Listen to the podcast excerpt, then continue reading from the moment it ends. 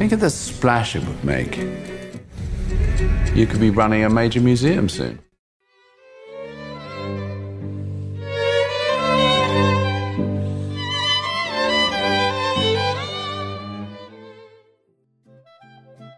欢迎收听阅读 Tango 书比鉴赏会，我们是林森林与 Sofia。嗨，大家好，很开心呢，我们来到了关于 C J 我们闲聊，还有呢去分析区块链的第二集了。那在上一集的节目呢 ，C J 有确切的跟我们分析的说，哎，区块链它到底是什么样的一个形式？而且他讲了一个很重要的，就是说，其实区块链呢，它是有一个他认为很大的风险的，并不是说没有风险，那要去注意什么呢？而且呢，他还讲到说，区块链最大的不安的因素居然是政府哦，所以有兴趣的朋友呢，可以再去重新听那一集。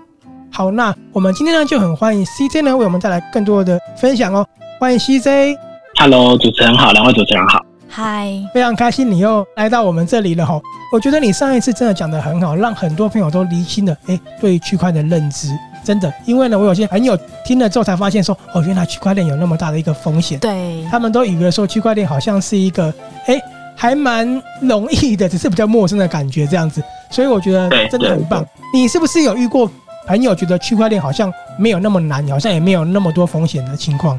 我觉得我之前遇到过的朋友，他们会比较倾向于把区块链只是想象成一种。哦股票啊，或者 是, 是一种好像一些点数啊，然后你只要买对点数，那个点数涨了就可以赚钱，没有真的理解说它到底是一个什么样的东西。好，那我们在这一集呢，就要针对第一集的内容，我们要延续更多的就是，哎，区块链它对生活上又有什么样的一个影响？C J 在我们下节目跟我们闲聊之后，你说了一个我很有兴趣的，你说，欸，其实区块链它在国外呢还是跟艺术有关联的。对，就是在那个艺术的演进嘛，嗯，其实大家可以想说，现在我们看到很多毕卡索那个年代的那种艺术，在当时看起来就很前卫了嘛，可能在那个年代很多人会觉得说这算是艺术，可是我们现在回头看，我们已经完全都可以接受毕卡索那个时代的艺术。嗯，那到后来呢，又出现了装置艺术，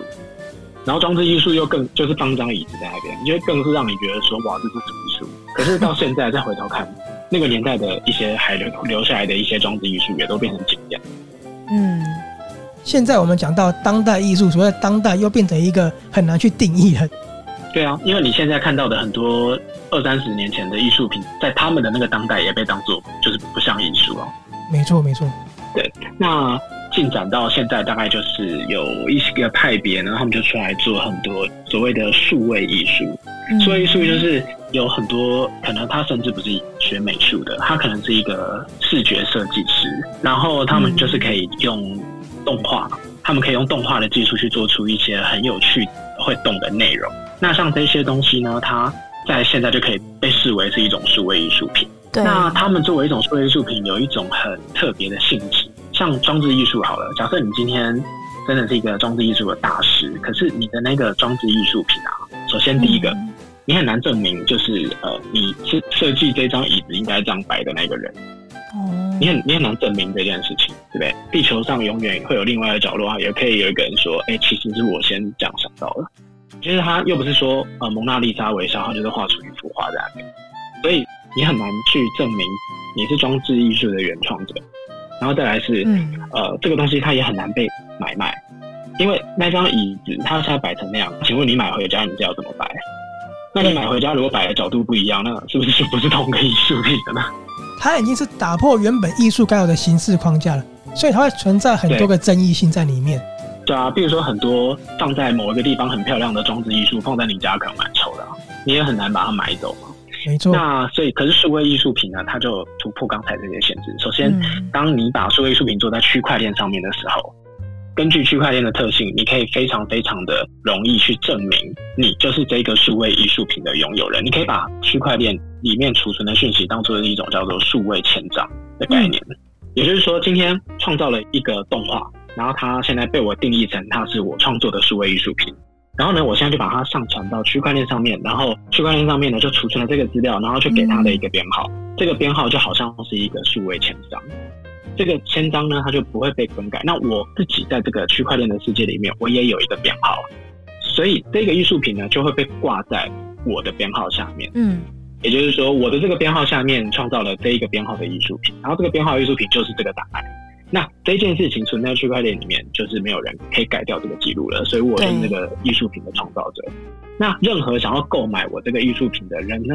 他也只要在区块链里面做交易，我的这一个标签这一个数位签章就会转移到他的账号下面去，那这个东西就变成他是拥有人，然后他就会付给我一笔钱，中间也不用透过什么艺廊、嗯、也不用透过什么中介，对，艺术家跟购买的人可以直接交易，不用再被炒作一层。对对对，所以我觉得它比较大的意义应该是在这个解决艺术品在交易的流程的这件事情、嗯、而且呢它可以将很多之前没办法定义跟界限去做重新一个划分，对不对？而且是蛮安全的、啊、因为像我们上一集有讲到说这个是连那个创造的那个人也不能更改那个编号的，对，连创造人都不能更改。那还有另外一个好处就是说，你看今天假设主持人你画出一幅很漂亮的画，可是呢你自己觉得说啊没什么价值啊，我跟你买好、嗯、你就便宜卖给我，就后来呢我把这幅画拿去用高价卖给别人，结果是我赚到钱你们都没有赚到嘛，你是创造者你却赚不到。那在区块链上面的数位艺术品呢，它就不会是这个样子、嗯、就是你在你的智能合约里面可以写说，每一次只要这个作品在链上面被交易，原创者就可以抽多少趴，所以他永远都可以一直抽到钱，就像版税一样。哦，这是一个很好的一个保障。对，而且我跟你讲，就像出版业也遇到这个问题，就是说、嗯、因为呢写书的作家他没有办法直接面对到买书的客人，中间必须要经过出版社，所以出版社呢，对不起，可能出版社的人在听，但是就是说其实写书的人他并不一定能够真的知道卖掉几本书吧，除非你在一个很有公信力的一个经纪公司啊，或是一个很有公信力的一个出版商。我觉得你讲这个很重要、嗯、因为在中国这个问题严重，中国有那种作家写了一本书热卖之后呢，出版社是自己私自帮他出版的，甚至连作者都没有挂名、啊、不只是出书啦，他们甚至在剧本啊很常这种情形、嗯、对啊，他也可以跟作者讲说哦卖超烂，然后就给你看报表，可是其实卖了一万本哦。所以这件事情呢就是一个中心化机构化，资讯被储存在一个中心化的地方，你就没有办法去防止它被篡改、嗯、那如果说今天譬如说我今天是一个作者，我写了一本书，我把这本书放在区块链上面，任何一个在买我这本书的人都是透过区块链的交易，就是清清楚楚一目了然，就我这本书到底卖给多少人，然后每卖一本我就得到版税，给了一个创作者有一个很大的保障。因为呢前阵子我跟Sofia我看了一部剧，那个剧呢是改编自网络小说的，那当然也是中国的啦，然后就是因为那个原作根本就没有授权翻拍成电影或电视剧，导致呢对方等于是拿他这个剧本改编之后赚了大钱，然后后续就是因为通常那些中国小说家都很穷，因为那时候中国真的有新闻的，他们根本没办法跟那些人打官司，然后就不了了之了。我们讲这一集呢只是跟大家延伸说，其实区块链不只是食衣住行，它可以扩及到很多层级，就比如说艺术层面上面呢，我额外突然也丢了一个问题啦，就是我好奇而已哦，中国就你所知道，中国有在发展区块链这个情况吗？中国的区块链是全世界最多人玩的地方哦，真的、哦嗯、因为我听到你讲这个之后，我觉得我刚刚说中国这种情况蛮严重的，蛮适合的，所以也蛮适合的，我觉得是蛮适合，但是很难去避免一件事情，就是说我刚刚在想嘛，因为像书这种事情就是太容易 copy 了，你知道吗？就是说今天我手上拿着幅画，它是蒙娜丽莎的微笑、真迹，还是说是海报？这两个价值差很多，对不对？对。嗯、可是如果是我只是想看一本书，它到底是真迹还是它是海报，我根本就不在乎，因为我只是想看里面的东西而已。嗯。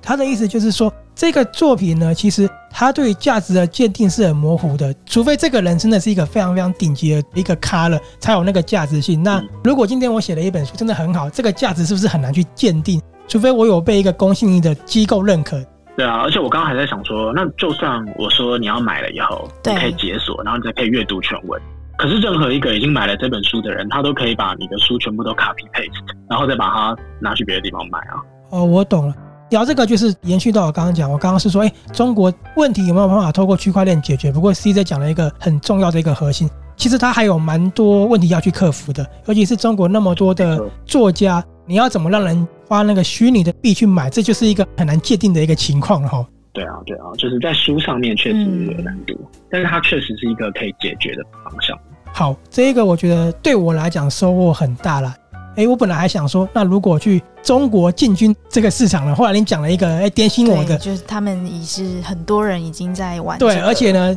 很难去界定这个价值。你知道哪里最少人玩区块链最适合去进军吗？就是台湾啊。哦超少人在玩、啊、这就是为什么你要致力推广的。好，那我们刚刚聊到了艺术嘛，我这里呢想要再问一下 C J， 因为 C J 有跟我聊到说其实在国外美国纽约那边其实有很多的艺术家是积极的去推广区块链的，他们是非常有公信的人。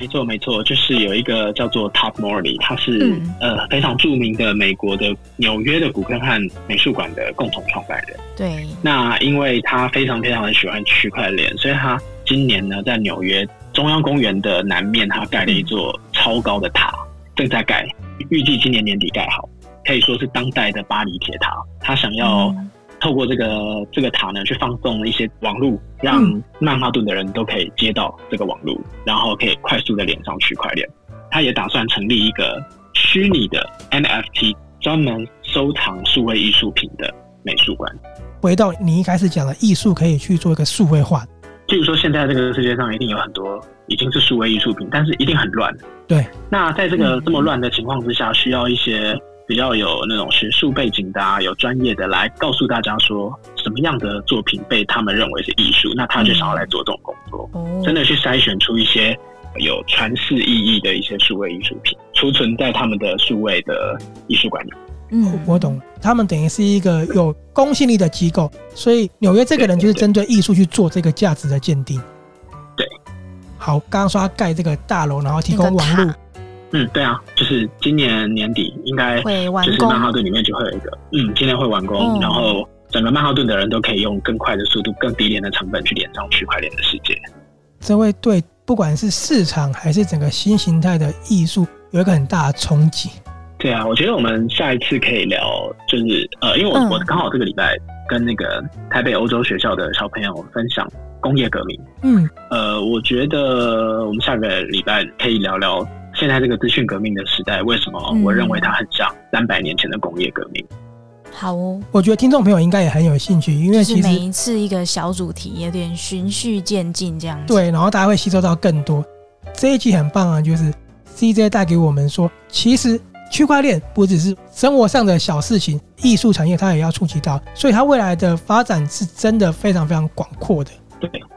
会给大家、欸、居然区块链已经有到这个地步了，因为真的可能有人听了上一集还会觉得说区块链可能就是、欸、就像你讲整合 Line 啊，整合很多消费，可是你讲这个是已经是高端的，为什么它可以做到艺术品呢？就是已经具有公信力跟很大的人去帮他们背书了，这是一个非常不一样的生态。好，非常谢谢 C J 呢今天为我们带来那么棒的分享。不过呢我们还是要讲一下 C J 呢是跟我们分享，也跟大家分享区块链它未来的趋势，如果你要去投资，你要当做理财的话，还是要亲自做足功课哦。对，因为毕竟投资是有赚有赔的，但是呢，区块链确实是一个非常非常让人入迷的一个世界，对，大家可以多去了解看看。